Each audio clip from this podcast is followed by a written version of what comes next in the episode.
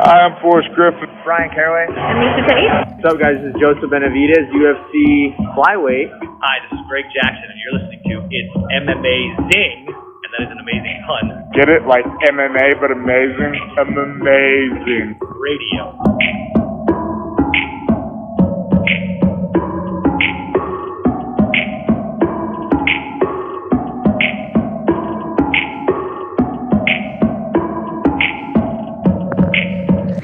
Welcome to It's M Amazing Radio Remote Edition, second week in a row. I'm Dr. Law. Got Kid Presentable with us. Hey, hey. Got Lavender Gooms with us. Hello. Got DJ Mark. No, he's not with us. DJ Mark is. He's on a Prepare- couch somewhere watching uh, the E3 conference. You got DJ couch. I'm, I, I got. I got sitting at his desk. I got. I got D- desk. DJ Mark is on assignment, on location, on his couch, watching E3 streams. Yes. And not no announcement of a UFC game, right? We're gonna go a couple years between cycles there. The last one did catastrophically poor. Yeah. And uh, by the way, guys, no DJ Mark this week, but just know, like half the show next week is going to be DJ Mark talking about video games. I'm imagining because uh, I only have so much material for Donald Cerrone versus Leon Edwards, and, you just heard, and you just and me saying the names was about half of it. So And and as I told Bobby right before the podcast started, nothing the people want more than week and a half old E3 news. yeah, because we we're, we're right on the our fingers on the pulse with everything else. That's going to be the first time we're late on something. Um, all right, guys, we're going to talk about UFC 225, uh, the super card that had a ton of decisions, but I don't know. I had a pretty good time. Mike did too until he fell asleep because, goddamn, I know the East Coast car, East Coast people have it rough here, but this card was especially bad, right, Mike? This went like an hour and a half longer than usual. It felt like. I don't know how you were able to last through it because I'm the one that's supposed to be used to watching these East Coast cards, and I was pretty much out by the Covington fight. Yeah, I got a real issue sleeping in general. That's the only reason I was awake. So, um, we're going to talk about um, the UFC uh, middleweight championship, which did not change hands. That we knew it wasn't going to change hands before the fight because Yoel Romero was a goddamn professional. First man ever to miss weight in two straight fights. We're going to talk about the fact that we have a new interim champion at 170 pounds, uh, Colby Chaos Covington, or the Chaos. I don't know how he does the Chaos thing. Maybe the Chaos Colby Covington. But uh, he's the champ there. Uh, we're going to talk about women's featherweight, uh, Holly Holm's big victory. We're going to talk about a top five all time entrance, quite frankly, that I've now watched about 10 times uh, with Tai Tuivasa. Um, then me and Stefan are going to get sad talking about CM Punk.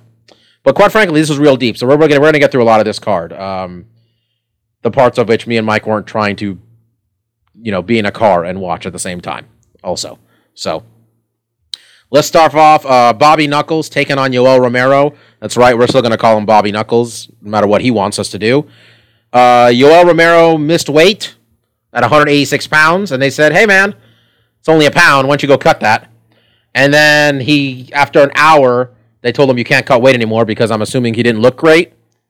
And then he came in at 185.2. Stefan, he became the first man to miss weight in two consecutive, uh, in two title bouts. So, uh, I'm- yeah, your thoughts immediately when you heard that. Well, it's like you were you were about to say. I think you were trying to you were trying to mentally decide was it two title fights period or two title fights in a row, and it doesn't matter because he holds that distinction by himself either way. Um, was I shocked? No. Was it disappointing as hell? A little bit, you know. Um, that's why I can't really have sympathy. He said they only gave him one hour, even though should, they should have given him two. But based on past precedent, he should have been in a better shot of this. You know, um, I forget. I think I saw Joe Rogan or say is like he came in at like 198, like three days before weigh-ins or something, and they're like, "No, you need to be that like two weeks before weigh-ins." You know, or he he hired uh, what's that guy George? Um, He hired him on guy- Tuesday. He hired he hired George Lockhart on Tuesday, right? Yeah, he hired George Lockhart Tuesday, and you're like, no, Lockhart needs to be with you from the start of your camp to like talk about your nutrition. If he's not a miracle worker who in two days will just get you to time, like it's a whole process. So Well, I mean, uh, you know what? Let's just talk about this now because Mike, you said something. You you brought up something that Eddie Alvarez had said, and uh, this is a good opportunity. We might as well talk about this smokescreen the UFC is trying to pull with the moving of the weigh-ins. But Eddie Alvarez had a pretty good line about weight cutting, right? That uh, made a lot of sense, quite frankly, to both you and me.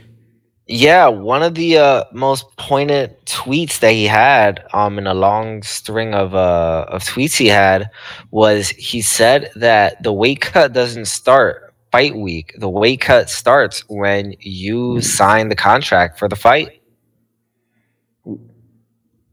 Well, yeah, well put. And because you know we got this whole thing where people are like Dana White's trying to say all the fighters want to go back to the afternoon weigh-ins, which is I'm yet to hear one of them say that.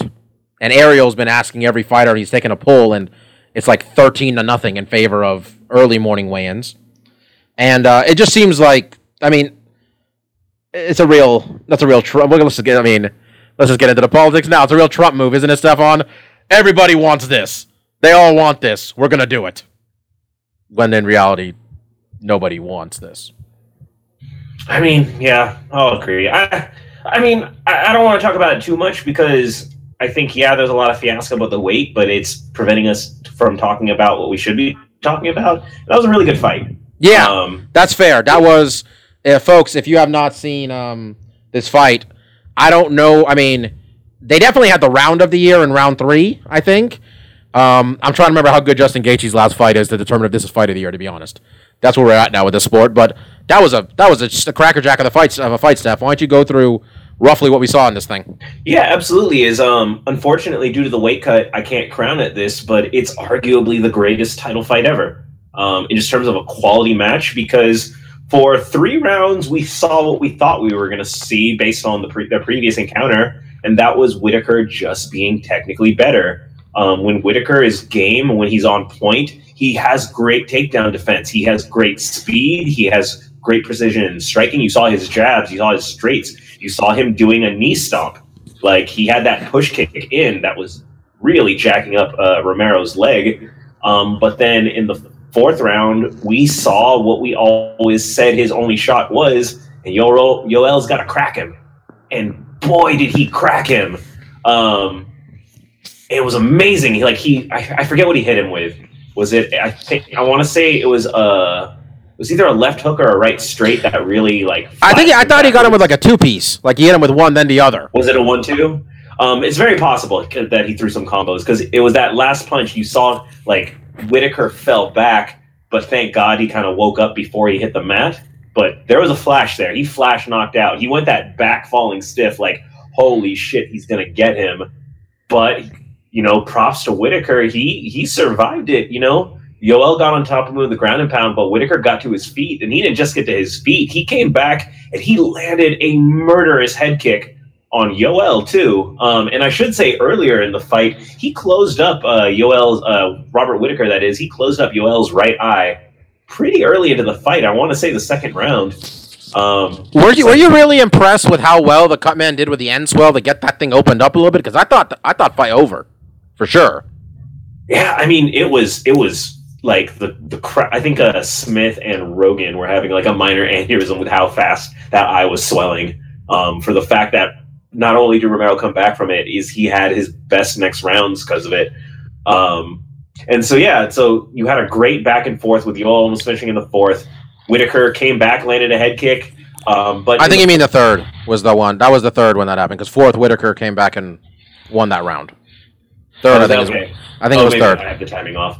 Um, but anyway, then going into the fifth round, um, at that point, the one thing that really became true and kind of why Robert was fading as the fight went on is uh, it seems uh, he broke his thumb, I think it was, uh, earlier in the fight. And you saw it. He, he wouldn't throw his right hand anymore in those last two rounds. Uh, he threw a, a elbow with his right arm, but it was either just jabs or high kicks at that point. And then at one point, you even hear his corner man yell, "Just fuck it, throw it, just fucking throw it!" Like, so I think it was obvious what was happening at that point.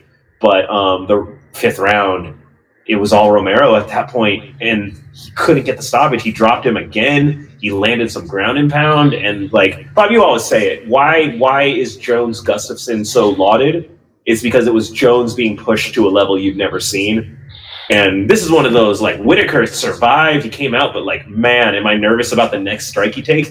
Like, you know, I say those there are these fights that are life altering, and this one feels like it. You know, like, holy shit, can Yoel take a strike? Like you cannot cleanly put that man out. Both these men you can crack over the head with two by fours. Apparently, that's what we learned. Like it was, it was amazing. It was amazing. The, the decision went to Whitaker. Um, we were talking about this a little off air. I honestly really thought it should have been a draw. Um, if that fifth round isn't a 10-8, I don't know what's happening.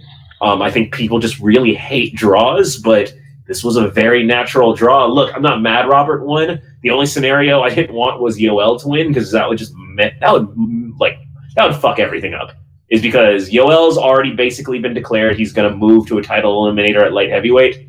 He does not have another shot at middleweight after two failed title fights. And for the champion to just lose and then be champion, that's a weird thing. That's like a weird, very Bellator thing to happen, and you don't Yep. ever want to see that happen to your champion. Yeah. I mean, the t- the fifth round, I I thought, I honestly, I thought the only correct scorecards were draw or Bobby Knuckles winning three two, and I the third, the fifth round, I agree with you because I think under the new scoring system, also the whole point of this thing was for people to give out more 10-8s.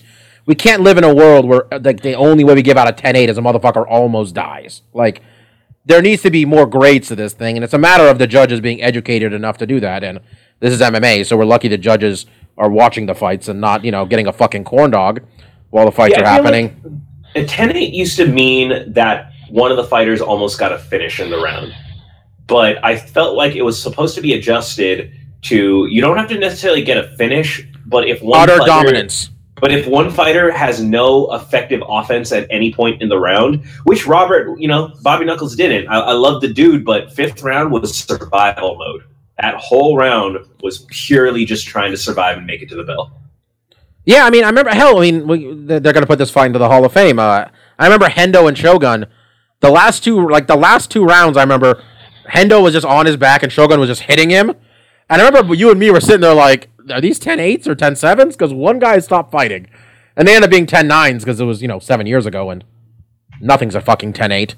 So, I mean, I hate it. I know most people don't like draws because they think it's anticlimactic, but to me, that's the perfect end to a fight this brilliant. Is that no one really won? You know, it's the uh, the immovable, the unstoppable object meets the immovable force. yeah, you guys see how much money how much money this cost this dude though, because they were uh, fight of the night, right? So instead of him getting that fifty grand, I think a, I think that his fifty grand goes to Bobby Knuckles, which not actually that doesn't sound right. I bet the UFC, Oh, I that's bet the nice. U, I bet the UFC pockets it. Let's be honest. And then uh, he had to give like thirty percent of his purse, which is like another like fifty grand, to Bobby Knuckles also. So that's what you get, man. Bobby Knuckles then. Bobby Knuckles got paid, and Bobby Knuckles broke his hand in the first round, but apparently it was a pretty clean break, so he just needs to get a pin put in, and it won't be too long a rehab. Um, yeah, I, there was no way to have any sympathy for Yoel Romero, right, Mike? Like, I, I mean, we went into this just like, hopefully he doesn't win. Got to step up, but it would have been a mess. I mean, I have I have a little sympathy for Yoel. Um, just be hey. I know you say, well, he was almost being carried off from the the weigh-in, but he still had an hour. And frankly, we've seen Conor McGregor look like freaking Skeletor on those scales.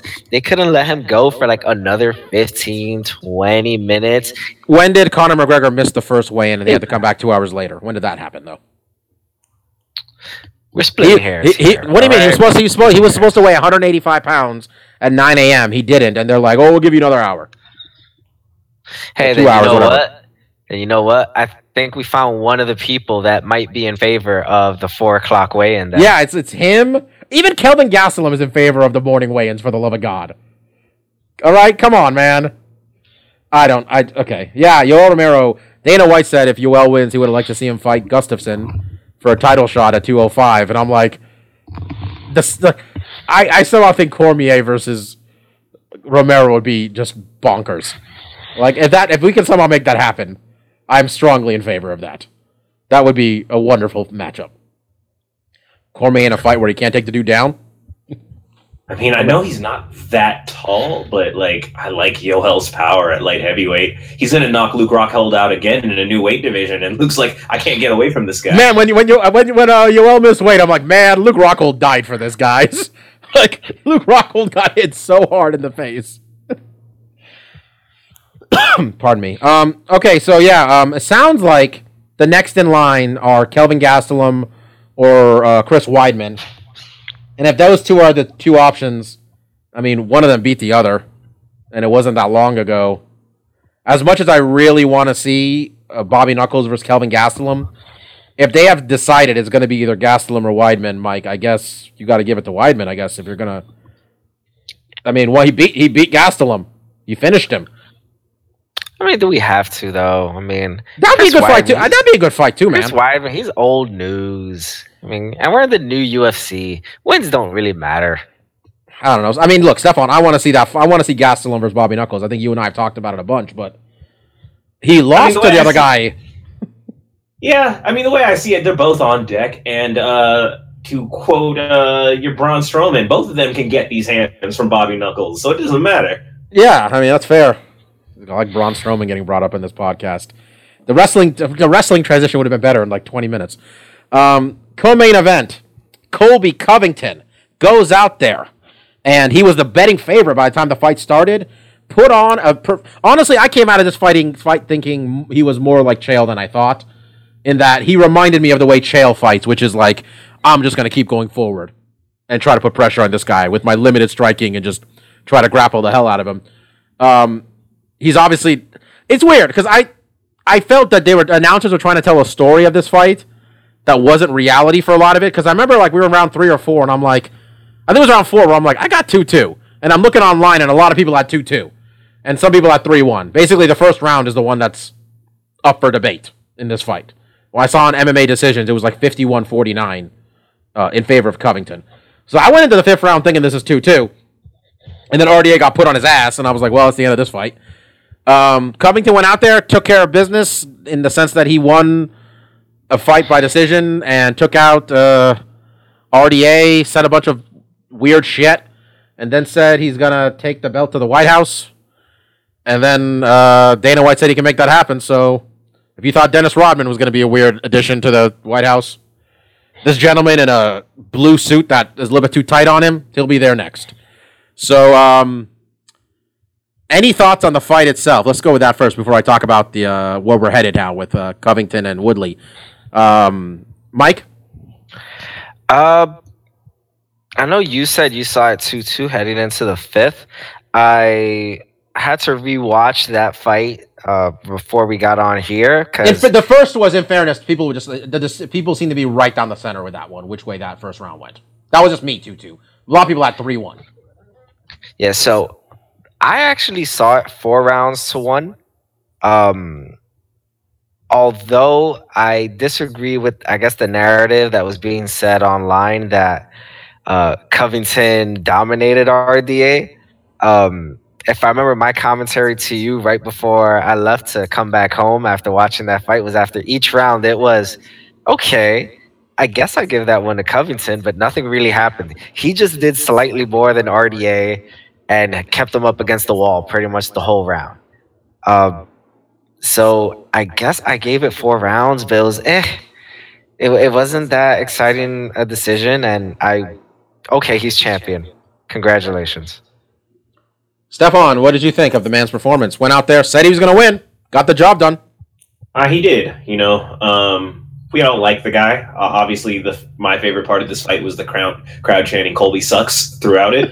um, that was the highlight of the fight to me because I didn't give a fuck about that guy. And um, but you know, I can be objective and give him his props. Uh, I think I had it two two going into the final round.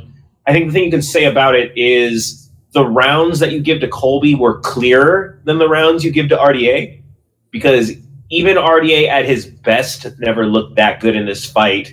And the rounds that were clearly Colby were just he smothered him. You know, he smothered him in the clinch. You know, it was that fifth round, and we had spent the first three minutes with RDA pinned against the fence, not even taken down, just pinned against the fence. And I'm like, well, that's how this fight ends. You know, um, and I actually think your your assessment is pretty spot on. It's kind of weird. Fighting wise, Colby Covington really kind of is the evolutionary Chael Sonnen like character shtick. He's like a devolved version of Chael Sonnen. It's without the cleverness, without the wit, without the foresight of thought, without the architecture for what he's actually trying to achieve. Um, but yeah, it's and it's what I thought he was too, right? It's when a fighter who does not have an aesthetically pleasing style needs to get your attention somehow. So he's the loud screaming child who says, "Look at me," but he can't get a finish. You want to say his striking is dynamic because he throws spinning shit, but it's not effective. He Yeah, doesn't no. hit with it. He doesn't finish with it. Um, he had he'll throw ground and pound, but it's not necessarily that good. Uh, like if nothing's coming through cleanly, you know, he has positional. He has great positional control. Um, sorry if you're tapping. My uh, dog is humping her bed. I was gonna say, Uh, Lumpio's having a hell of a time over there. She's uh, you know, it's summertime. We all gotta have our fun. Yeah. But uh, yeah, No, I, that- I, think, that's- I think he nailed it with the, the Sonnen thing. And honestly, good fighter, but he's not worth more words for me. I don't I don't appreciate his stick. Well, I uh, will. Go ahead. Sir. Oh no, if you go ahead, I was I was about to go into the Woodley thing. So if you have more, go ahead. Oh, I was gonna say is um, I doubt you didn't. You guys caught it live uh, if the fights were already going too late. Bisping. But, um, fucking Bisping. Who would have thought Bisping comes out with a win?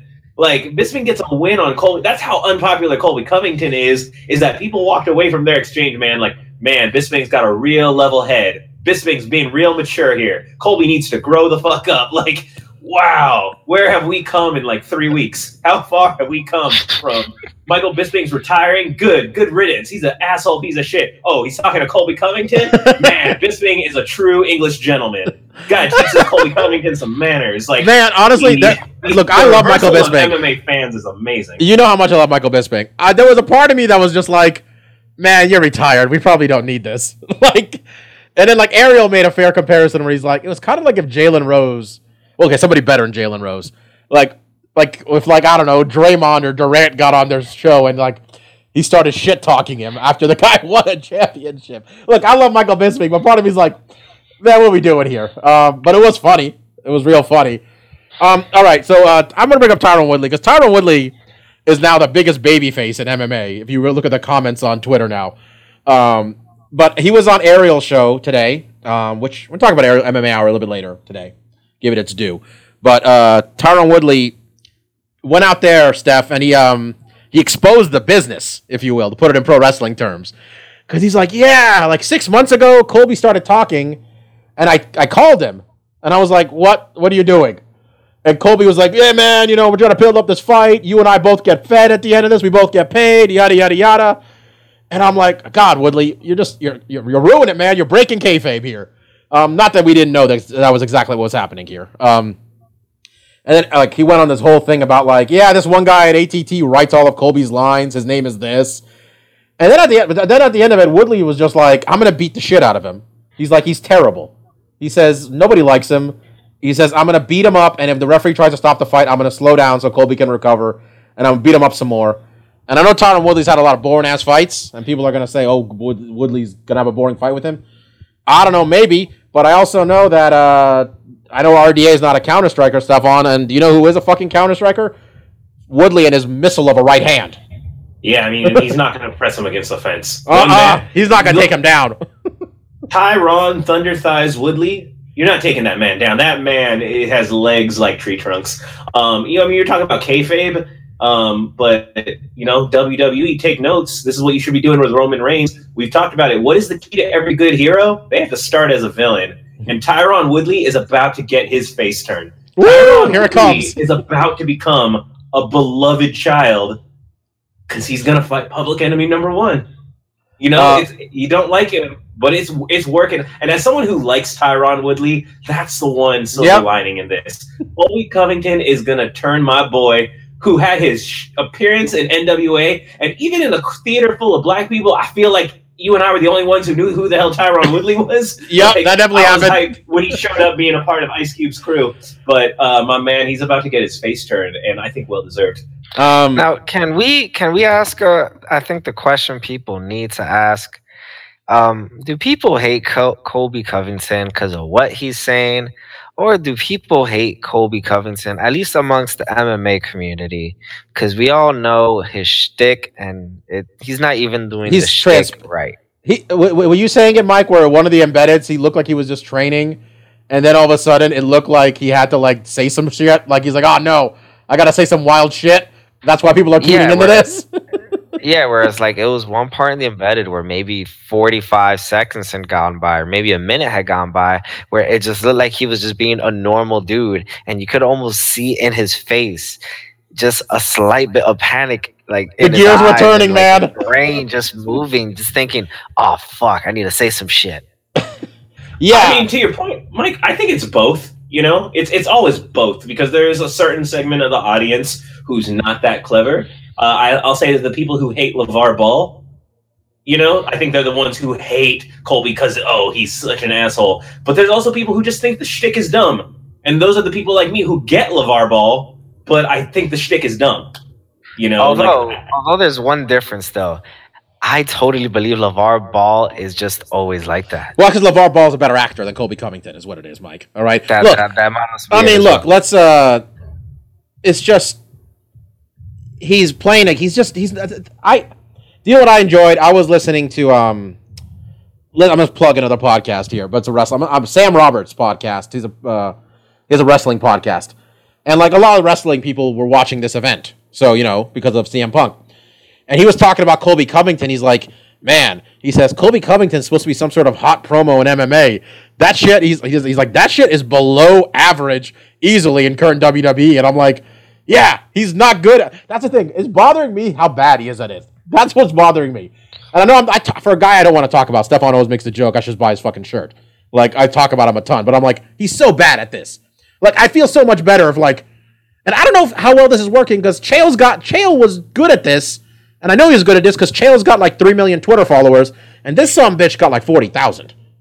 Like You can think of 10 easy, memorable Chael lines. Like, I'm gonna, what was it? Like, I'm gonna whoop Anderson's ass, slap his wife on the ass, and make her cook me a steak And then sandwich I'm or still. something like he that. said he was gonna feed a bus a carrot. That still is funny to me on some level. I'll be honest. It's like been like ten years almost. Like and I I, mean, was giving hell because he bit a fucking Aziz Ansari joke about like time machines. Like, Yeah. of all the things he reached out to pull material from.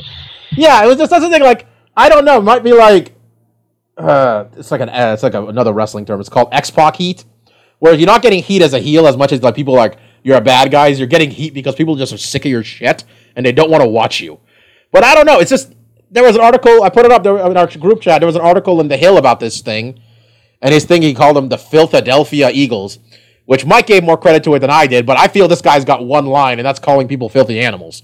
And he really didn't, you know, veer off the path too much for Philadelphia. So He's a real uh, Home Alone fan. yeah, fuck it. Let's just get into the next thing. I think Tyron Woodley's going to uncork a right hand and detach this man's head from his shoulders. So I could be wrong though. I pick up. I've been wrong left and right in this fucking thing. Holly Holm, Megan Anderson. Um, we talked about this fight last week, and I think I had seen most of her. I'd seen her fight more often than most of the guys, if I remember correctly. And I said this is way too early, and that was pretty clear, right, guys? Yeah, um, the one thing I do give, I wasn't super familiar with Megan Anderson, so it was just nice to Real finally get big. to see her in the cage. Um, and that's was the initial narrative um, before Holly kind of took it over. Was when you saw their size discrepancy, apparently the gambling line changed at the weigh-ins because no one had seen these two ladies stand next to each other. And yeah, this is what a real featherweight looks like. You know, um, and uh, Holly dominated. Um, unfortunately, my takeaway from this is essentially Cyborg still doesn't have an opponent. is uh because Holmes got nothing for her, and Megan Anderson definitely doesn't have anything for her. So um, I guess Holmes is probably next for Amanda Nunes. Why the hell not? Yeah, when I was saying That's that this I is remember I was always I was pushing the thing, Mike, that this was a pointless fight if like we're trying to get the Holly Ho to get the Megan Anderson Cyborg because let's just do it. And I wasn't doing it because I thought Megan Anderson's gonna beat Cyborg, it's because I was worried about shit like this. Like, this is all we got. Let's just send her out there. Yeah, because now all that's happened now is that Holly Holm isn't going to fight at 145, or at least Holly Holm isn't going to fight Cyborg at 145, and no one wants to see that fight again. And now you've burned through a potential challenger for Cyborg. Even though none of us really thought that Megan Anderson had anything for Cyborg, if there's one thing the 145 division doesn't have, it's not even just title challengers. It's women. There's no rankings. Like, There's nobody what's in the weight class. what's the point in having Megan Anderson fight? A, I guess quote unquote a tune-up fight against you know against Holly Holm for having her fight Cyborg. No, just throw these chicks at Cyborg. Let her beat them. Yeah, I uh, what, I'm, what we're looking for was like a Horiguchi against Mighty Mouse, where we're all like, this is like six fights early. Fuck it, send them out there. And granted, you know there was probably other options in that case. In this case, there are no other options. Send her the fuck out there. Let's see what happens. Um, it's nice to see Holly Holm do other stuff though. That's just, you know she's been training all these years. Got some takedowns, go for some submissions, more or less. Wasn't bad to see. Um, sounds like she wants 100. Sounds like she can do whatever she wants, but 135 pound fight against Amanda Nunes. I'd like to see that.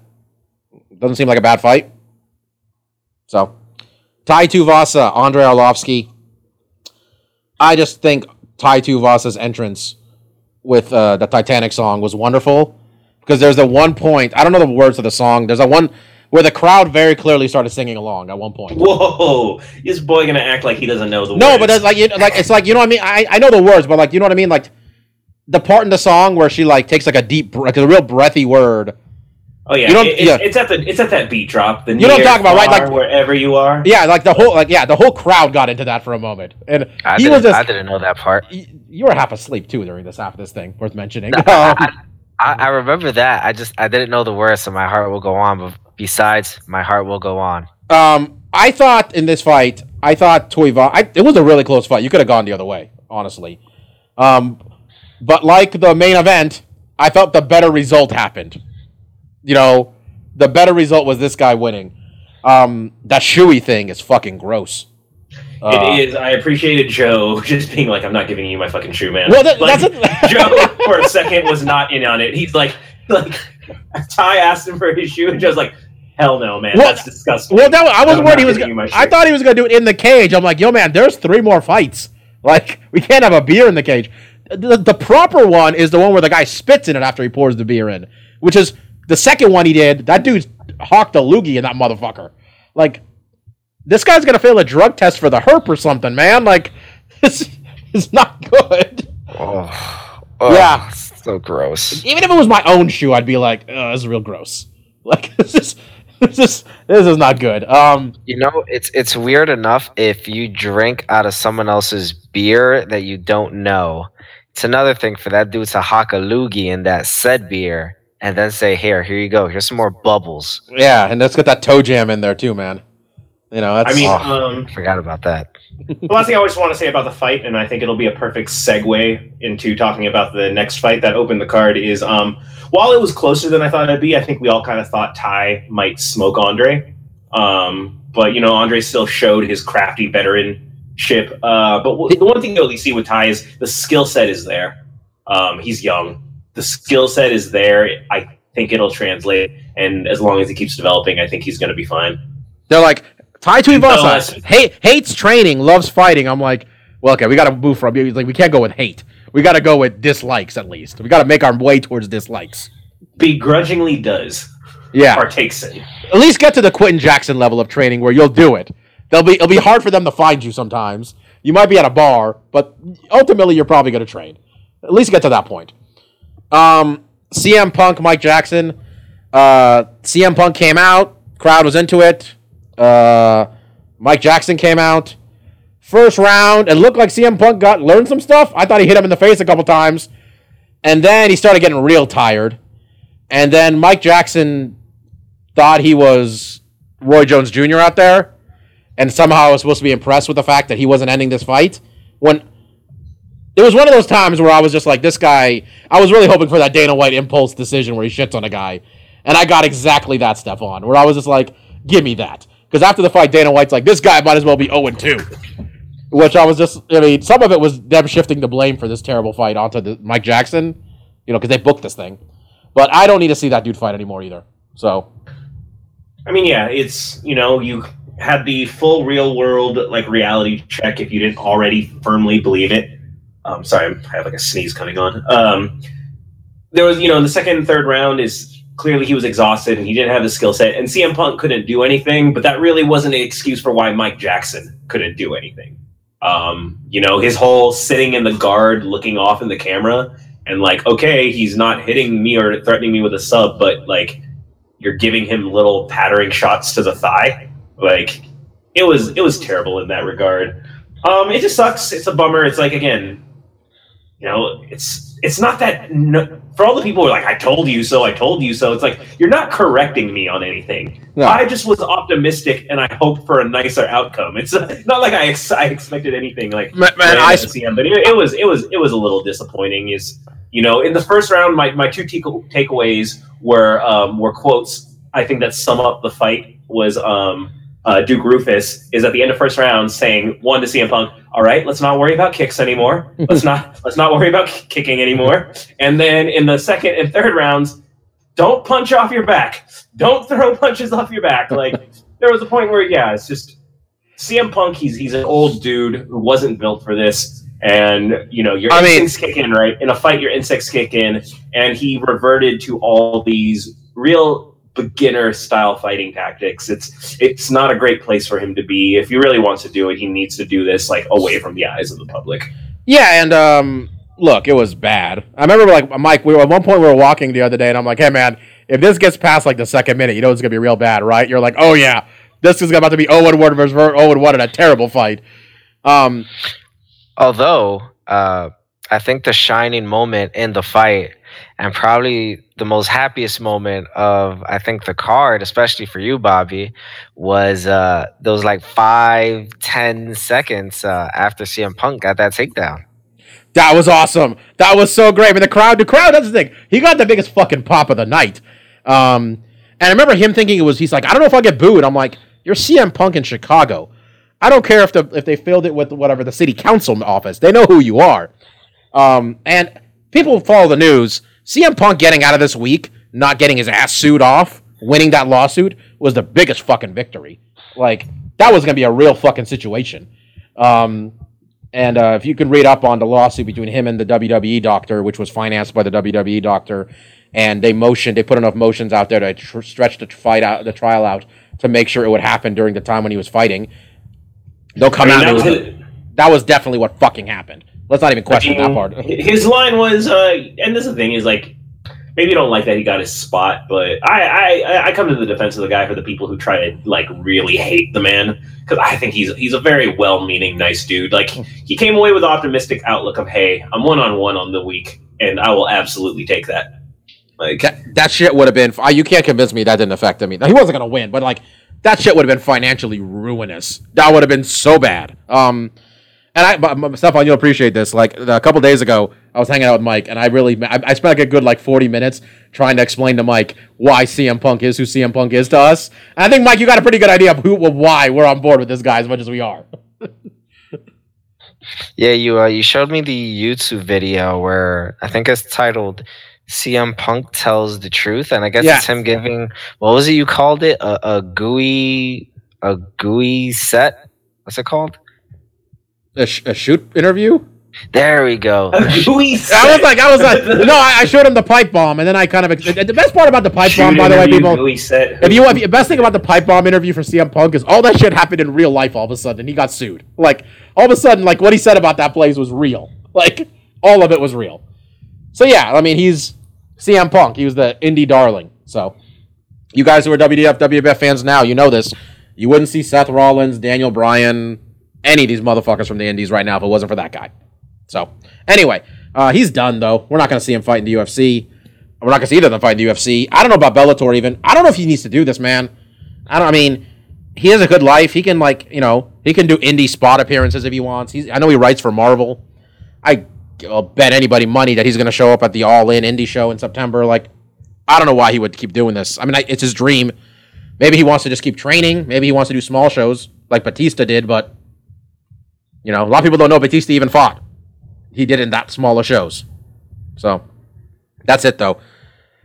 Curtis Blaydes, Alistair Overeem. Um, this thing Overeem does in his fights the last like couple of years where he doesn't do anything and then tries to counter strike a guy doesn't work where the big dude when the big dude gets on top of you and starts punching your face in, right, Steph?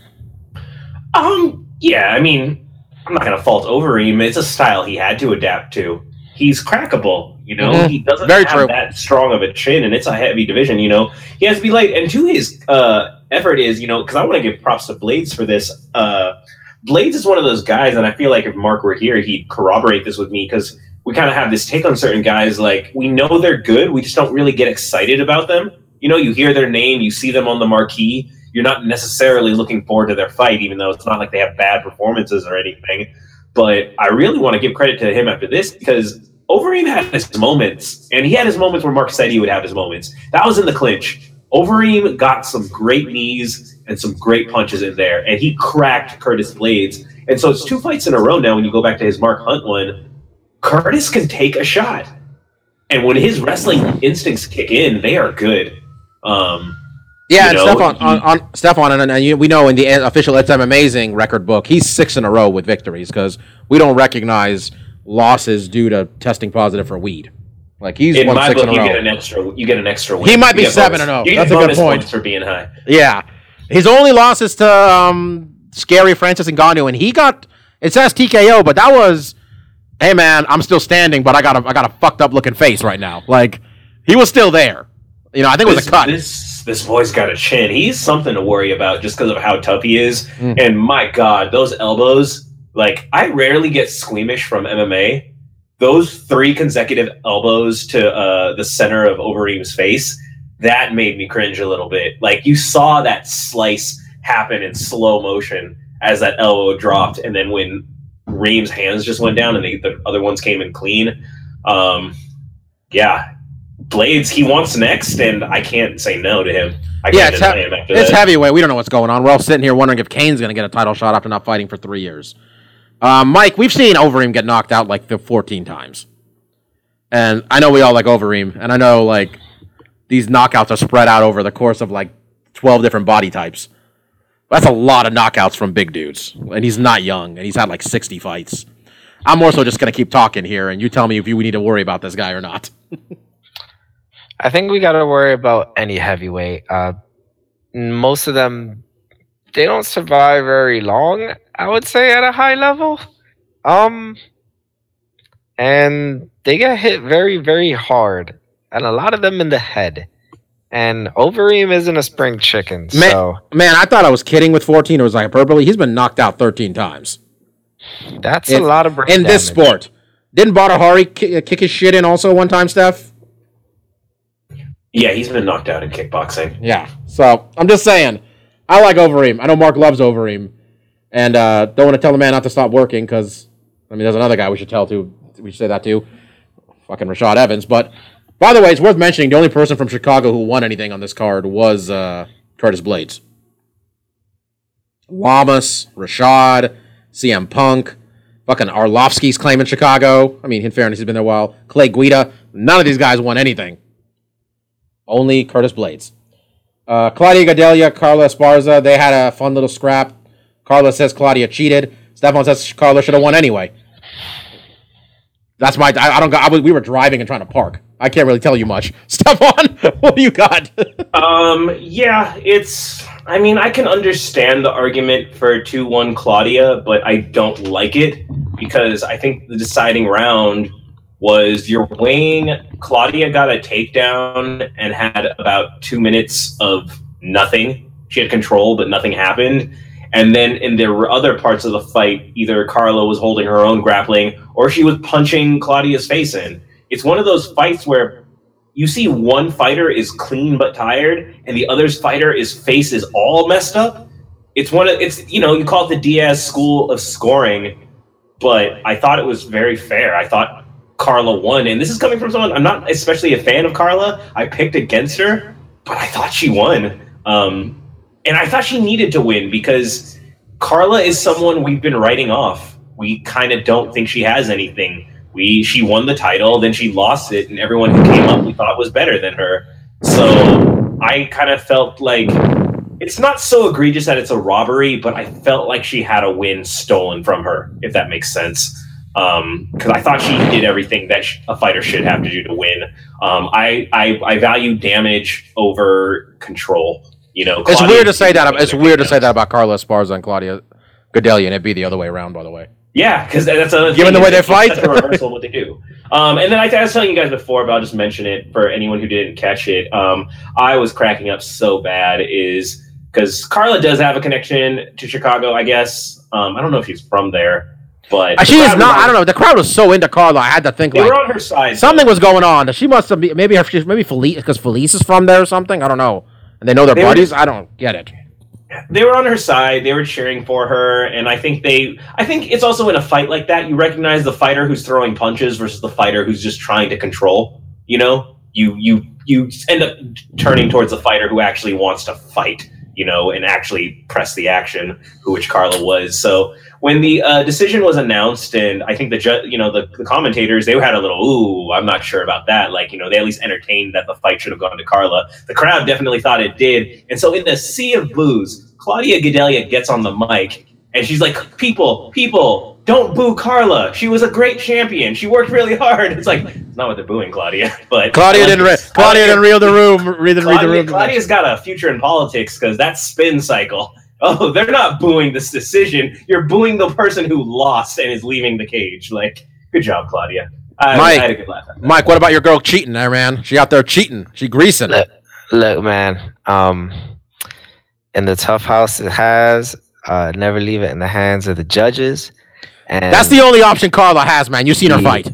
the other part that's not there, the addendum, if you will, is um so it goes never leave it in the hands of the judges, because if not, some hating ass people gonna come out of the woodwork. We got Carla, we got Stefan, we got everyone in Chicago, just hating, hating, hating. I like I like that Mike's crush on Claudia Gadelha doesn't allow him to have any criticism of her at any level. It makes me happy. so Mike, Mike, Cla- Mike and Claudia Claudia Gadelha. It's like Mark and Sam Sicilia, right, Stefan? That's, that's Uh. I like the. I like. I personally like that being Mark's favorite fighter because I'm pretty sure he can't pick him out of line. Of Oh, lineup. at this point, I, there's no way. I mean, I think I told Mark Sam Sicilia was in Bellator, and he's like, "Huh? When did that happen?" It'd be a basic level switch, like if you showed him a Mexican guy and said this is San Sicilia. like, oh my god, he was Mexican the whole time. Like, Mark had no idea who that man is. Um, some of the prelims, which none of us saw, but worth mentioning. And Anthony Smith knocked out Rashad Evans in 53 seconds.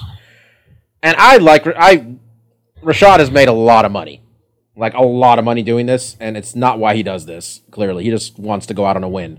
It's not in the cards, man. And uh, I don't like seeing him get knocked out this often. So I hope he calls it a day. Man, Uh, you know he's gonna get his win over Chael Sonnen in Bellator, and then he'll call it a day. And Sergio then Chael will wrestle the fuck out of him. Oh god. Sergio Sorry. Pettis Sergio Pettis gets a title shot now. You beat Joseph Benavidez. I Anybody just, wish I saw it because uh, I I kind of perpetually hold uh, it against Sergio that his brother is Anthony. Well, yeah, because um, uh, Uriah was. I didn't see it, but I remember Uriah was talking about it. Like, Ariel asked Uriah who he thought won, which I assume Uriah would just be like Benavidez. He's like, man, he says I thought Joseph got it, but it was a really close fight, and uh, Sergio was being uh, was landing the cleaner was landing more accurately, and I'm just like, okay, he's giving credit to the kid. But he also said that like that fight happened like six years ago when Sergio was like 16 and visiting the gym. Like they sparred back then, which is nuts. I I like Sergio Pettis. He, he's just not very. He's not finishing fights, which is his biggest problem, quite frankly, with his style. Um, Mike, you got a problem? I mean, the guy beat Joseph Benavidez. Fucking give him a shot, huh? Yeah, I mean, um, I sh- I shit on Sergio pretty hard last week. Uh, pretty much just discredited him as just the Pettis altogether. Uh, he, hey, he beat Joe B. I didn't think that was gonna happen, so props to him. Yeah. Uh, Oliveira got Guida real quick in that fight. Got him with that guillotine choke. Um, and he said he wants to go back to featherweight, which is just sure, sure, sure, Charles. Why not? You've only missed weight like three fucking times. Like on I didn't average. see it, um, but I heard Dan Ige steamrolled Santiago. Oh yeah, that was that was a rough Like night he for just Santiago. ran in and punt, re- almost literally steamrolled and just ran right over. Well, because yeah, because I, got- I looked at my phone. It was like you know, it was like twelve minutes into the prelims. They're like Guida's entering the cage. I'm like, what happened to the first fucking fight? Like, that was nuts. Um, yeah, this card was deep, folks, and um, a lot of decisions, but some you got an excellent main event. And honestly, it's weird to say this, but like the main event is almost the only fight that matters with these cards because you go home happy after that. you don't remember the rest of it. So, um, UFC is gonna a card next week. There's gonna be a card in uh in two weeks in uh Singapore. Which is going to be uh, Leon Edwards, who quite frankly deserves a big matchup like this. He's like on a six fight win streak. Leon Edwards is taking on Donald Cerrone, who at this point will fight any of these young guys, despite the fact that it may not be the smartest move, as we saw when he took on Mr. Darren Till. But that's happening. Still a prospect, Tyson Pedro, taking on not a prospect anymore, but he's there. OSP. Uh, Jessica Rose Clark versus Jessica Eye. This card sucks on paper. What what were you expecting after such a stacked card this week? Man, how come Teruto can't get on the fucking main card, man? Li Jingliang gets on the main card over Teruto at this point. Teruto doesn't win. Where's the fight? Singapore. More Chinese people in Singapore. you know, the, the problem is Teruto does not win fights like at all. The fun, the cookie party fun is over with that dude. He's not winning shit. Cookies done gone stale. Um, so um, they announced a couple things. This I think. I mean, I don't know what really news happened this week besides uh, they announced that Mighty. Ma- they announced the next time Mighty Mouse is going to beat up Henry Cejudo uh, in August. Which look, we all recognize Henry Cejudo's gotten any gotten better, but I mean, Stefan, do you think this time he doesn't get finished? Maybe, maybe he makes it the whole five rounds, or do you think he's just going to get finished again? I mean, I'm just not. I'm not interested in anyone like you know we're talking about like you know Sergio Pettis. I'm, I'm not interested in anyone in that division. I'm I'm ready for Mighty Mouse to move on from it. He's Yeah, they- it. They probably should have paid him. He's cleared it. You know, like we're just we're just wasting prime years of his now. I don't. In an era where all these non-title, non-correct division fights are happening, why is it one of the few ones that actually matters to a guy's legacy can't happen? Yeah, they're like, "Hey, we want you to fight TJ." He's like, "Great, you guys gonna pay us because this fight's gonna be real big." And they're like, "Nah, we're not." And he's like, "Well, that doesn't make any sense." So, and here we are, folks. MMA keep 2018. racking 'em up, Mighty Mouse. Mighty Mouse is just like, "Fine, I'll just." Mighty Mouse is like, I think Mighty Mouse says is like, "I'll do 20 in a row. I don't give a shit." He says, Um, I, don't, I don't know if you were getting to it. I was going to ask what your opinion was. Um, there was another announcement this week. Um, it happened during the pay per view, and um, "Oh if- yeah, go ahead, If Steph." you, I, if you caught the reaction to it, because that's what I found most interesting, they announced Ronda Rousey's going into the Hall of Fame. wasn't the reaction pretty positive? I don't know. Was the reaction bad? I don't know The why reaction was like a kind of a rumble in the audience, like a lot of. I think basically, um, I th- I can't remember who I heard say it. It was one of the post fight shows I saw. Um, basically, the reaction that I took away from it is there are a lot of fans who ha- still have hurt feelings by Ronda Rousey. You know what it reminds me of? She left the kind of like it kind of reminds me when Brock left, um, left wrestling, where like they just one day were gone, and you're like, wait, like we we we decided you you were next, like you were that, you were the person, we you were g- g- gonna run this shit, like we had like we all kind of decided it was her and Conor, remember? Like this is what we're gonna do right now, and then like she lost a couple times, and we never saw her again. I, I, I definitely heard a lot of kind of grumbling. It really, I think a lot of people, or at least a, there is a big segment that is, hey, you turned your back on us, so fuck you. Yeah, it's just that. But to be clear, she 100% deserves this 70, 17 different ways. But Without just, question, does just she re- deserve this? it seems real early, by the way. Like real early, but sure. I mean, you gotta you gotta make this sound interesting. Make this Hall of Fame thing sound interesting. So maybe she'll show up. Actually, she seemed pretty honored by it, writing about that on uh, on Instagram. Hopefully, saying she was hopefully the first of many women. Which I'm like, yeah, you, Miesha. I don't know who else is retired. That would win. That would be that would go in there. In a just world, Gina Carano. To be honest, how important she was, but this we know this the UFC Hall of Fame is seriousness is roughly the same as the WWF Hall of Fames. So, and that is not at all. Um, want to talk about the MMA Hour real briefly, or I don't know how long, but briefly. So MMA Hour, I'm bringing this up because um, if you're an MMA fan, you recognize the MMA Hour is essentially the content. It creates the content for all the news that happens in MMA up until a Friday, basically. Uh, and Ariel Helwani today recorded his final MMA hour. And I know he's going to go to ESPN and they're going to give him a Monday show. And hopefully it gives him a bunch of time to interview a bunch of folks. But we don't know. He just said it's going to be a Monday show where he interviews people.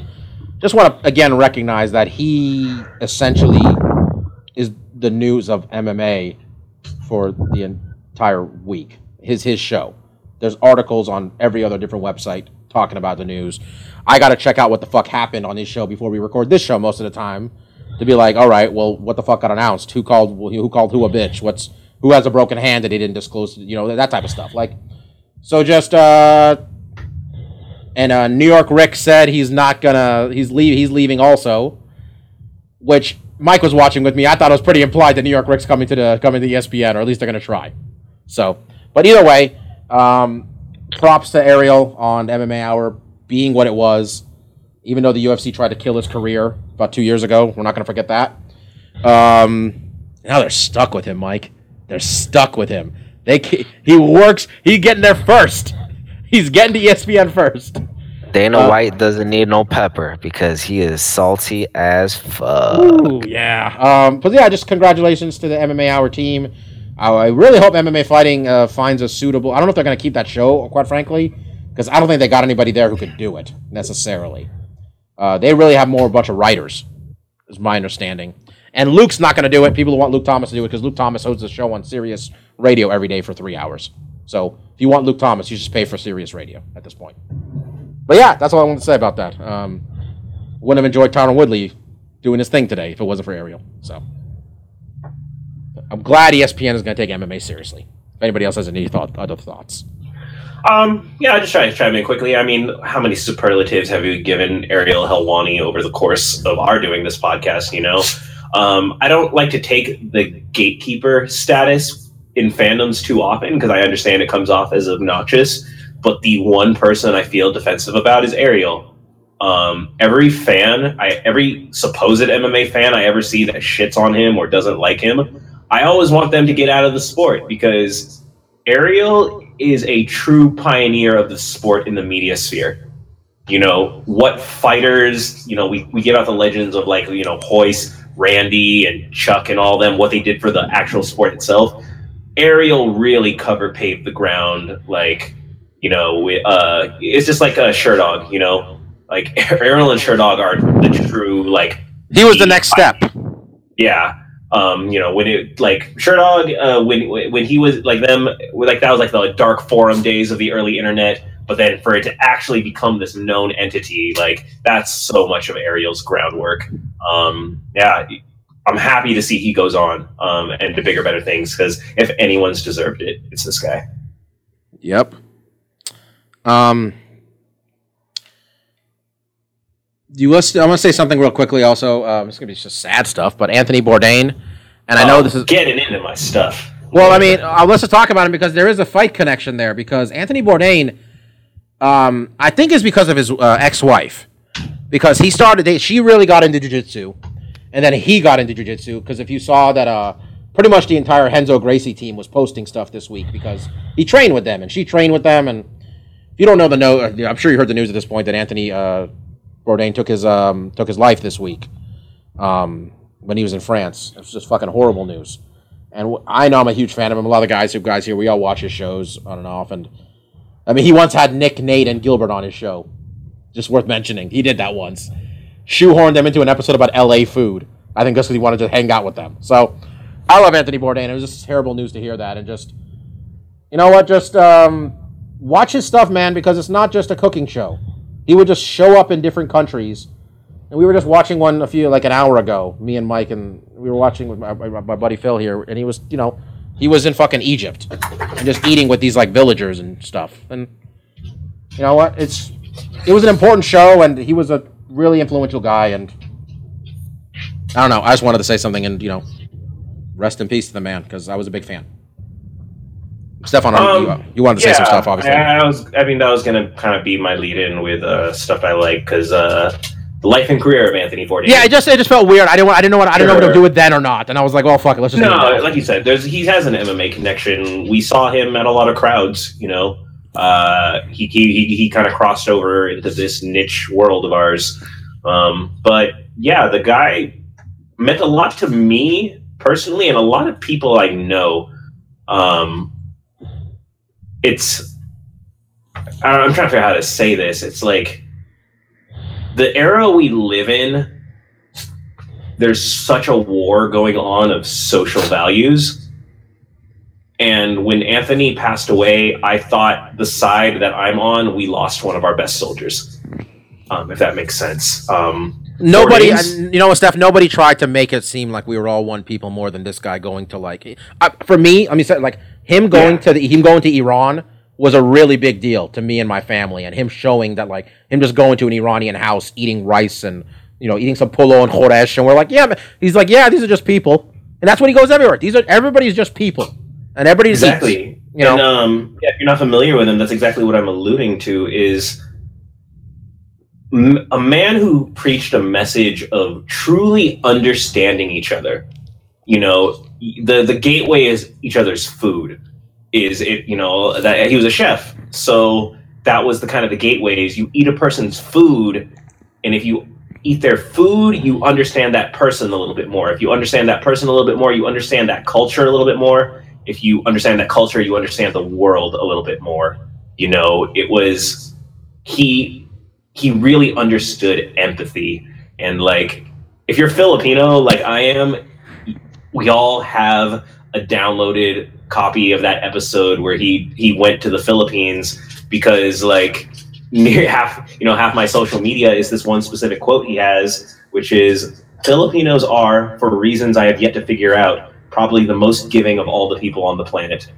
Like he had a kinship with our people. He loved it. And I had never been to the Philippines, and I remembered when I first went, when I finally got to go to my ancestral homeland and all that. I tried to recreate as much of his episode as I could because I was in such awe of it. And other places he went to, like, you know, we, we've talked about dating apps, and I, and I, I say take a shot every time you see a girl mention Wanderlust, and like it's just such this common thing. But like Bourdain is such a credit to that. There's so many people I know who caught the travel bug from Anthony Bourdain and his shows and his philosophy and his outlook. And, you know, um, there's a lot of conversation right now about mental health.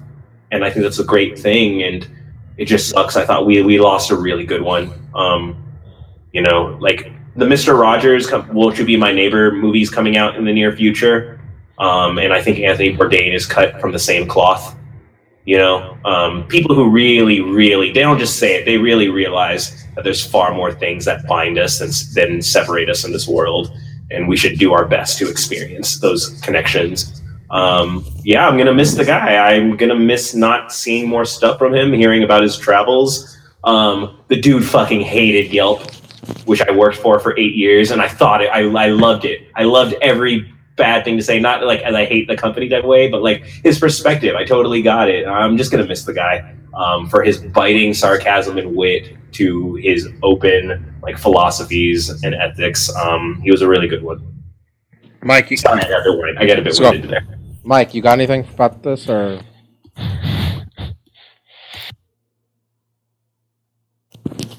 Mike's having a coughing attack. Give him a moment, folks. As of while he while he while he recovers, I just want to say everybody can download the Pluto TV app, and there is a no reservations channel running that is constantly running Anthony Bourdain show. Bourdain show. So you can Um, check it out there. Yeah, sorry about that. So, uh, I knew of Anthony Bourdain. I knew who he was. I never really caught his show. I won't say I wasn't a fan. I just never bothered to watch it before. So, I don't have that same type of emotional connection. But um, just generally, it's it's always a shame when someone takes their own life, and you know, I We also lost uh, what's her name passed away too, right? The um um Kate Spade. Kate Spade. yeah. Yeah, man. Yeah, people, had- man. If you got people take their lives this week. guys, if you have people have problems, or you think someone has a problem, doesn't hurt to ask someone how they're doing, or you know, get them try to get ask help them get some help. It's it was it was Mental Health Awareness Month last month, you know, and uh, I, I, I was I was pitching the uh, you watched the Moro Ronaldo documentary, you know. I saw something the other day after Bourdain died that I think it said uh um that the person who seems to be the strongest or seems to be laughing the hardest or just seems to never have anything wrong in his life or should have the perfect life that might be the person you got to look out for the most Fair enough. Yeah. So yeah, now that we've taken it to this place, let's go with uh, Memoirs of a Fight Fan, which for like the third week in a row, nobody planned shit. So uh, somebody come up with something real quick. Man, I thought we were just gonna go right by this because Um, we can talk about that. Ah, do we, we never fucking do. Um, who is your least favorite MMA fighter ever? Not Cap, and, and for reasons that aren't committing a crime. We can't all say uh, fucking Joe Son and make this podcast the most depressing podcast ever. For stuff that has happened while they were in the octagon, or stuff in the terms of them doing their job, giving interviews, shit like that. For I whatever reason, I gave you that topic when the answer was Joe Son, and then I wasn't even on that episode. Yeah, It's like, that was I so this goddamn grim. bomb of depression, darkness, and I'm like, and I'm not going to be there for the conversation. the three of us talked about Joe Son, and I'm like, fucking Stefan's not even here. Jesus. So, Uh, um, I guess I, I can go first. yeah. Um, for me, it's gonna be um, the Frenchman. Crap, why am I blanking Cheick on his Kongo? name right now? Cheick Kongo. Yes, that's the one. Uh, walks into the cage. He got me the first like ten times. He was walking into the cage. Each time, the first ten times I went and watched him fight, I'm like, holy shit. This guy is a goddamn world breaker. He is chocolate Hulk. He is gonna destroy some mother effers. And then he gets to the cage and he'll kick some guys in the pills a few times and just just basically bore them to death. And yeah, Cheick Kongo is a really disappointing fighter for me, and I hate him. I hate him to hell. See, Steph, Stefan, Mike wasn't a fan during the Cheick Kongo beats Mostapha Al, Mostapha Al Turk's ass days, where he just he beat up a guy just because he kicked him in the dick. That's that was the reason. Like nothing was happening. He got kicked in the dick, beat the guy's ass. I mean, that was the origin story of the Cheick Kongo that Mike Yeah. knows. So That was- that was the green- that was the green day ooze. in the documentary where everything changed. Yeah, that was the green ooze hitting Cheick Kongo. He's like, what? I could just kick people in the pills. Let me do that. Um, Stefan, you got anybody Oh, off the top of your head? We're look, we're gonna Um, we came up with this three minutes ago. You're gonna forget who it is anyway. So This is tough. No, I don't have anything coming to my mind because it's like I'm trying to think, you know. So if you got one, go. But like this is my thought process right now. I'm like I'm trying to think like who was boring, and I'm like no one's so boring that I hate them, and the ones who are like some of them like went full steam ahead into it, like you know Trail Chael Sonnen. He knew he was boring, so he made everything else entertaining. Like, um. I feel Colby Covington doesn't deserve my hatred. Gleis, Like, I, I'm gonna go. Uh, I don't mean okay. Hate might be the wrong word here, but like Gleison Tibau has is nobody has made me want to quit being an MMA fan as much as Gleison Tibau's fights because nothing happens at all. There's no reason for the fight for me to get excited about beforehand. Nothing comes out of his fights. It's like we just threw a wet blanket on fucking everything. Like I'm going Gleison Tibau, which is a little harsh for a guy who had like 30 UFC fights and put his body on the line for us, but every one of those fucking sucked. hundred percent of them. Sucked. But you know, I feel that I'm really regretting this topic. I feel bad. We're just shitting. I don't, we, I, I know I have my hands. we, I feel we don't. on, I don't but- feel we don't like. We don't. but- I don't. We don't intentionally shit on fighters, but like I really set us up Before here. you get to yours, though, Steph, um, at least with T-Bow, it kind of went full circle with him, where you came to appreciate his extremely boring style of fighting. Why? Because you kind of wanted to see somebody get T-bowed. I got. You know what? I got. An, I got another one. James McSweeney. Ooh yeah. That dude Yeah, talks so much one. shit for being so bad at fighting. like, and it wasn't even good shit because I don't understand what, as Rampage said, he couldn't understand what he was saying. Sounded like he had Rashad's nuts in his mouth. All right, it made no sense. All right, couldn't understand a fucking thing. And he got like four UFC. He got four straight UFC losses, stuff on in a time where like nobody got to lose four times. Yeah, that's what I got. I got those two guys, different reasons. Stefan, what do you got? Um, I'll be okay. So I'm gonna preface this. It's a little cheating. I don't. There's no one I really hate. Um, yeah, hate's a strong one- word. There's no one that I just. Um, there's someone who lately bothers the hell out of me. Um, and it's, it's a turn because I used to like him, but it's just a collection of behaviors. Um, and that is Fabricio Werdum. Oh, Uh, never mind. Take my mind. I hate Fabricio Werdum. Stefan's right. You take money. You take money from the dictator and you defend him. And the, what? Stefan, go ahead. You win. You know, there's there's there's things that were funny. Then there's just things that are distasteful. You know, um, he's he has history of butt scooting. Okay, that's a little annoying. Uh, I remember when he did the "I'm not gay" jokes. I know you're attracted to me. I'm like in 2017. I'm like, fucking grow the hell up, dude. Like that's really your shit talking is oh he's gay for me, but I'm sorry I'm married. Like that is pedestrian level shit talking. There is at the time I liked it. You know, th- let's be honest. Let's call it what it was. He kicked a dude's coach. You know, like he's got asshole behavior. The motherfucker attacking people with a boomerang. Like this is not how a grown man acts. And then you have all the dictatorship. Um, and then all you know, it, it's a, it's a, again. I don't hate him, but there's a lot of a series of extreme annoyances. Uh, his uh, his troll face. Mark's right. He jumped the shark. It was funny, and he does it too damn much. He like does it like 18 times per minute. He's he and that face are like what little children are with doing the dab. It's about how many can they do in a 10 second window. Like it's not cool. It's Can not we can we funny. ta- can we tie Ali Abdelaziz to this too?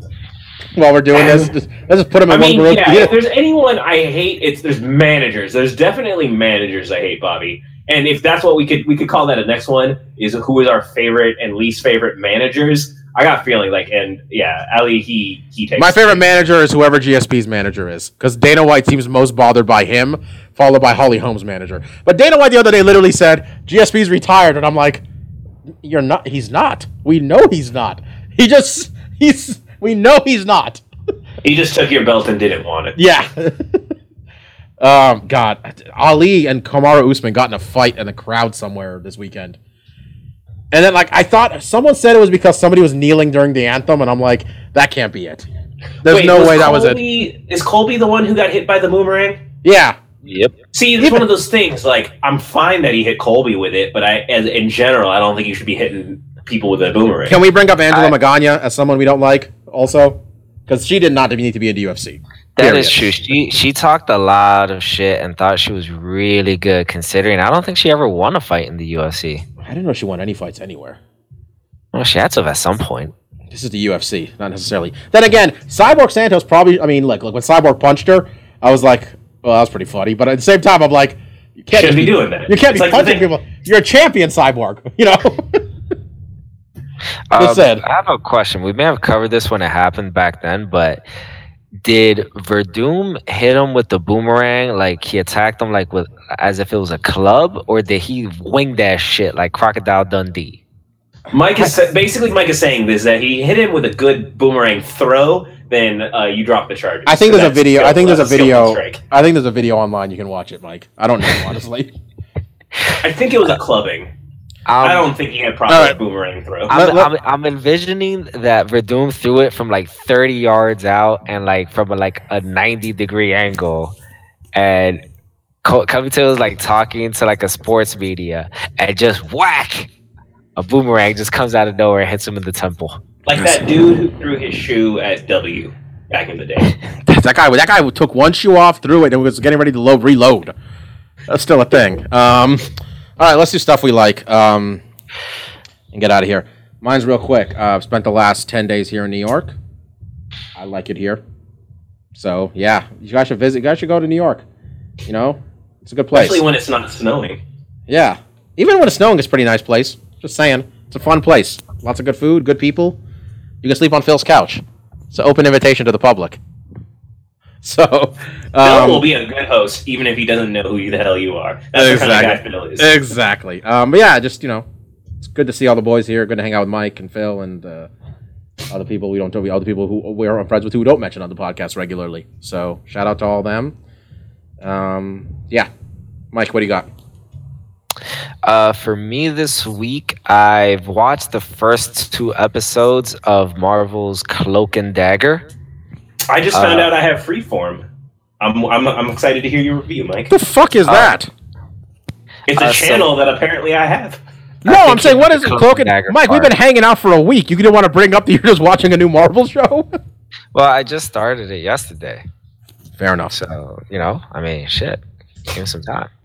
But um, yeah, so it's one of their lesser known properties. Uh, it's these uh, two teenagers, um, this black dude and this white chick. They get powers, uh, I guess, when they're in a car accident or something. Um, I think, you know what? I may have jumped the gun on the it's a thing I like yet. It's still two episodes, it's only two episodes in and it looks like it's going to be a slow developing show but so far from what i've seen it's kept me interested enough to await the third episode so we'll call this a tentative stuff i like and i'll come back to you guys in a few weeks as to whether i actually do like it i'll keep i'll keep you guys waiting with bated breath All right, Stefan, what do you got? Um, as Mike kind of said earlier, is nothing people like more than uh, week old video game news. Um, so since I'm here tonight, I'll chime in. I've been watching E3. Um, Oh, Mark just like he can't Mark- be here. Mark Oh, gonna be. Stefan's about to be on time. But Stefan's gonna give the news this week. Oh, I'm, I'm gonna give it th- that real news. I mean, there've been a couple good pre- uh, conferences I saw. Um, I, I- the Bethesda one uh, was yesterday, and that was really big. Um, you know, they've been waiting with beta, beta breath. You know, it's not for until 2019, but they essentially confirmed. Yeah, they're working on the next Elder Scrolls game finally after Skyrim. Uh, they had a good funny skit that they showed with um, not Jordan Peele, uh, Keegan Michael Key.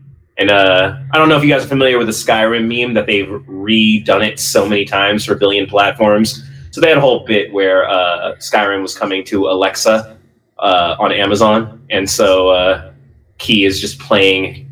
Uh, it's kind of like a D and D game that he's playing Skyrim through the Alexa. But that was pretty good. Um, we got a lot of footage for Fallout 76, and I'm kind of lukewarm on the Fallout series, but I gotta say I'm fucking excited. Um, Fallout 76 looks really, really cool.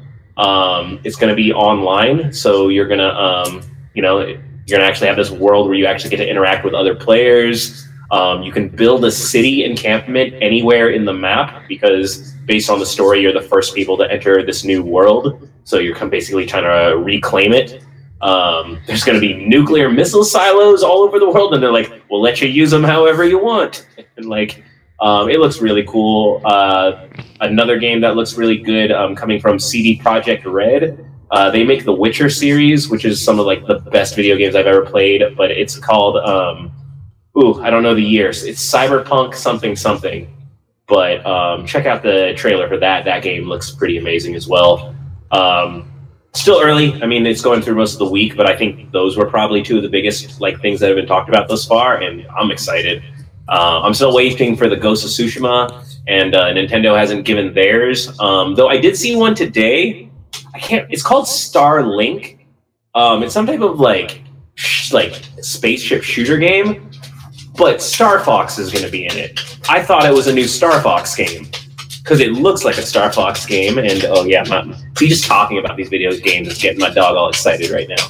But uh, yeah, check out Starlink if you like Star Fox because I'm kind of gonna buy it just off of that. Star Fox 64 was my shit growing up.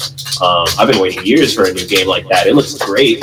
Um, so yeah, Damn. more to come. yo, the dog's the will put it dog's going to town. The dog's louder than you. Oh yeah, my, my my girl, she knows how to give it. She knows how to give it. um, one more thing I wanted to mention before we end this show. I forgot to welcome you guys all to day 365 of the never-ending Golden State Warriors championship celebration. 365 or 364, depending on when you're listening to this. Just know we run this shit. We're taking. We're gonna get LeBron. We're gonna get Anthony Davis. We're gonna get all the motherfuckers. They're all coming to play for us. All Yeah, right. Galacticos. I actually have uh, stuff I like from this week, a definitive stuff I like. Um, it's in relation to your um, never-ending Warriors championship celebration, and it comes from a memorable quote from Mr. Swaggy P, Nick Young, in where he said, um, you know, pretty much summing up his last few years, where he said, I went from getting snitched on to putting a ring on. yes. That Way to go. celebrate that. While we're on that, uh, here's a memoir of a basketball fan. Uh, my second least favorite player of all time to play for the Warriors is Nick Young. Yeah, I'm, I'm kind of happy we're done with this. Like, look, congratulations, kid. But like, every time he got the ball, I'd be like, oh fuck, the ball's going up. Oh, the ball's going up. Here it goes. um, it's okay, man. We got you a ring. We're like the Shaqtin' a Fool rehab program. All right. You come to us, we'll fix you up. You just we'll rub the we'll get the dirt off of you. We'll send you back out into the world. Do you guys remember that uh that segment on uh Russillo and Can- no not Russillo and Kanell um the Scott Van Pelt show and Ryan Russillo the uh the the, the Wizards minute No. Well it was a segment back when it was like JaVale McGee Nick Young and all those other fools that were on the Pistons during that- during that Andray Blatche, all that whole squad. Yeah. and whenever there was a game where they did something just extremely stupid, um, they would put the uh, as the backdrop music the uh, the Wiz Khalifa and Snoop Dogg song. The So what we get drunk, so what we get high, and like they would just talk about all the stupid shit that they all did during that game. Wizards minute. These dudes be balling. That's right.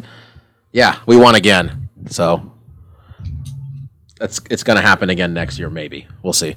And then, as our man Klay Thompson said, it's not our fault. Get better. Get good. Get good. Rest of the basketball. You know, world. honestly, the thing I liked more than anything else this week was when Klay Thompson, when, he was at the pro- when he was at, up at the table and he was looking at his phone with Draymond, and he was trying to show Draymond his phone, and Draymond goes, "Oh snap!" Klay Googled himself, and it already says three-time champion.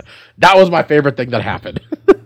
Then he my showed up- favorite was because I was calling for it, and then he didn't do it till they were interviewing him back in the locker room while they were pouring champagne. I'm like, Klay, give your shout out to your dog. Because what do I like most about uh, Thug Rose is that she always talks about how she just wants to go hang out with her dog. I'm like, dog people know that no one wants to be anywhere but with their dog. And so when Klay was in the back and he's like, like saying he can't wait to get home till with Rocco and the real party starts, get him some beef jerky. That was my favorite. I remember last year when, when Klay was uh, Klay after we won a championship was uh, he hooked up with that Instagram model, and the way we knew it happened is because she posted like his countertop, which was a bunch of basketballs, and people were like, "Well, that could be anybody." And then she posted a picture of Rocco his bulldog, and everybody's like, "Oh, she fucked Klay." All right, we got it. like everybody figured it out based on the dog. One uh one other thing of the Warriors celebration, uh super reserve Quinn Cook, uh formerly of Duke fame, he was actually inactive for game four. So he was there in a very nice suit for the first three and a half quarters of that game. And when he realized that, you know, the Warriors are gonna win and they were gonna start celebrating, he actually ran back to the locker room changed into his uh, uh, playing gear. So that way when they're taking the pictures out in the court he could look like you know he was actually a part of the game. Quinn cook. You can't get all that mullet on that nice suit. well i just think he didn't want to take all of those uh, you know historic pictures in a suit. You know he wants to be able to tell his kids uh, 20 years from now yeah i played in that clinching game Yeah, it's like our uh, our backup center, Damian Jones. He's the man who stands out when he's wearing his suit and the championship hat, while everyone's in their court gear. But uh, yeah, parade's tomorrow. If you're in the Bay Area, if you're listening to this tomorrow morning, cut work. Be at Yo, no. instead. Guys, please, I gotta like the play's at eleven. I my land in San Francisco at three p.m. Let me let's all be cool about this, right? Like everybody go home by like one. Like let me get on. Let me be on that train in peace. It's a long flight, man. like I'm not gonna be drunk. You're all gonna be drunk. Let's be cool, man. I got my stuff with me. Let me get home. That's all I'm saying, Bart patrons. Let's all be cool about this. Um, Jesus Christ, this North Korea thing's really happening. All right, sorry, I'm just reading the news now. We'll be back uh, next week where we'll sound a little better. My tech will be a little bit better. Stefan's thing will be sorted out entirely at that point. We'll have Mark telling us about E3. Uh, he can tell me why I'm so excited about Just Cause 4 because I am just by the sheer mention of it. Just Cause 4 is coming, folks. Be hyped. Um, so yeah, uh, thank you all for listening. We honestly really appreciate it. Had some big numbers last a couple weeks ago. Less last week, which makes me think the only reason you guys listen to our show is for CM Punk news. So we're gonna introduce a segment next week where I'm just gonna ask Stefan, "What did CM Punk do this week, Stefan?" And he's gonna be like, "I don't know." And then He that's gonna. Be, rolled at the gym. He's got a dog too. He got a real ugly dog. It is a real That's ugly dog, nice. but he loves him. No, No. CM Punk will be the one who tells you that he's ugly. He named him after the Wolf Man. His is Larry whatever, the Wolf Man. That's why he named him that. all right, guys. Thanks for listening, and uh, peace out. See ya. Later.